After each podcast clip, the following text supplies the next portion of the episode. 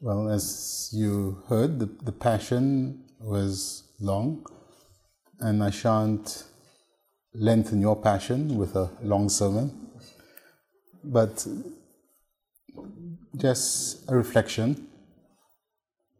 Our Lord came into the world to redeem us, and his redemption, his work of redemption, was essentially his suffering death on the cross. He spent 30 years of hidden life, three years ministering publicly, three hours suffering. And the most important part of his life were those three hours, because that's where our actual redemption was worked out. And St. Paul tells us that we have to work out our redemption with fear and trembling. So, the two things for us to work out our salvation, the two things required fear and trembling. And of course, we don't hear that very often in our world. We are told we shouldn't be afraid of God. Of course, that is madness. We should be afraid of God, and there are two kinds of fear there is filial fear, fear of offending God because He's our Father, and there's servile fear, fear of offending Him because He can punish us. So we need to keep these two in mind. And these two kinds of fear, also kinds of love, perhaps are reflected in two of the apostles, Peter and Judas. And there's an incredible contrast between the two.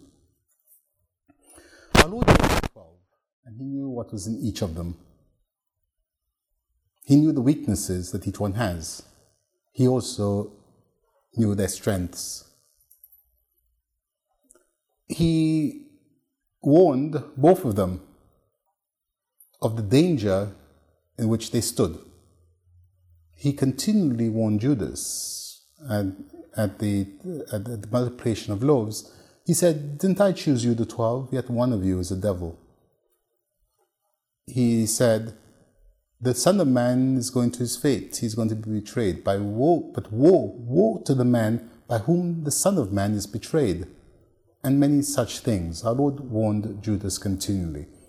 He also warned Peter. He says, Our Lord said, One of you this night will betray me. And Peter said, Lord, even if everyone abandons you, I will not. Our Lord took them to the, to the garden and he told them, Peter, watch and pray. But Peter slept. He woke him up, watch and pray. Peter slept. Lord, knowing strength and weaknesses, the spirit is willing, yes, the flesh is weak. The flesh is the obstacle. And then, of course, Judas came. And our Lord's last attempt to save Judas. Friend, my friend, are you betraying the Son of Man with a kiss? Surely that should have drawn him back.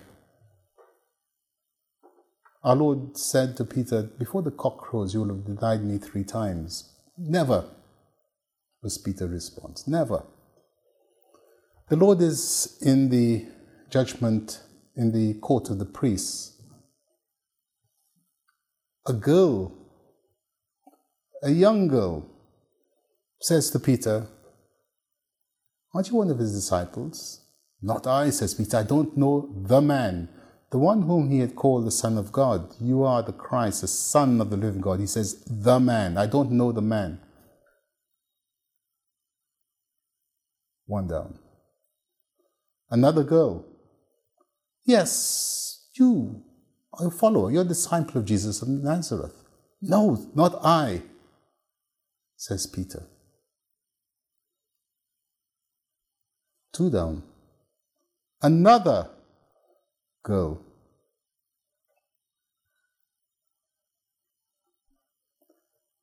Didn't I see you in the garden? And Peter took an oath that he was not the one. And immediately the cock crowed, and Peter remembered. And he broke into tears. He wept because he had denied someone whom he loved and who he knew loved him. That's the point. He loved the Lord despite his weaknesses, despite his falling into sin after being warned three times. He loved the Lord and he wept. St. Luke tells us Jesus turned and looked at him. Forgiveness. Judas, when he saw our Lord being condemned, his conscience pricked him and he went back to the priest. I have betrayed innocent blood. And the worst words you can expect from a priest what is that to me? How does it concern me?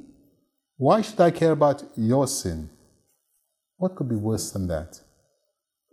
And Judas, instead of focusing on the love that Christ had for him, he focused on his own love for himself. He couldn't live with himself.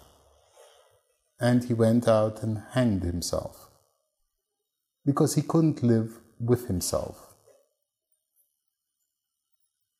He had no fear of God,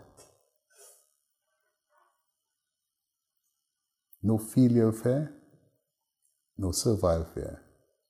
His love was for himself, how he was feeling. And that's the difference between the two. Peter's love was because he had hurt someone whom he did love.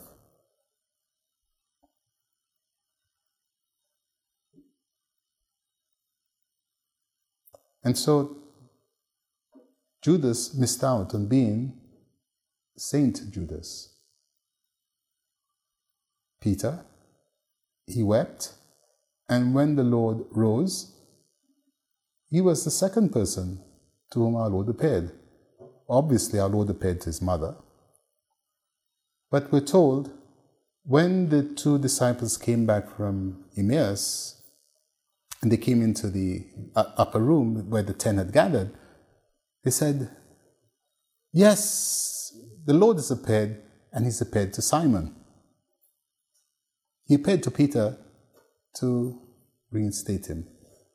So the message for us is yes, we sin. We sin for many reasons. But our focus should not be on our sin, no matter how terrible it is. Our focus should be on the Lord who came into this world to save us. We're told Christ Jesus came into the world to save sinners. He himself said, I have come to call not the virtuous, but sinners. That is all of us. So let us, in this Holy Week, focus less on ourselves and our sins and our failures and more on the love of God made visible in Christ Jesus, our crucified Lord and Savior. In the name of the Father, the Son, and the Holy Spirit. This MP3 recording has been made available by Family Life International. Help us to make many more available in order to promote our Catholic faith. Go to www.familyandlife.org.uk and donate today.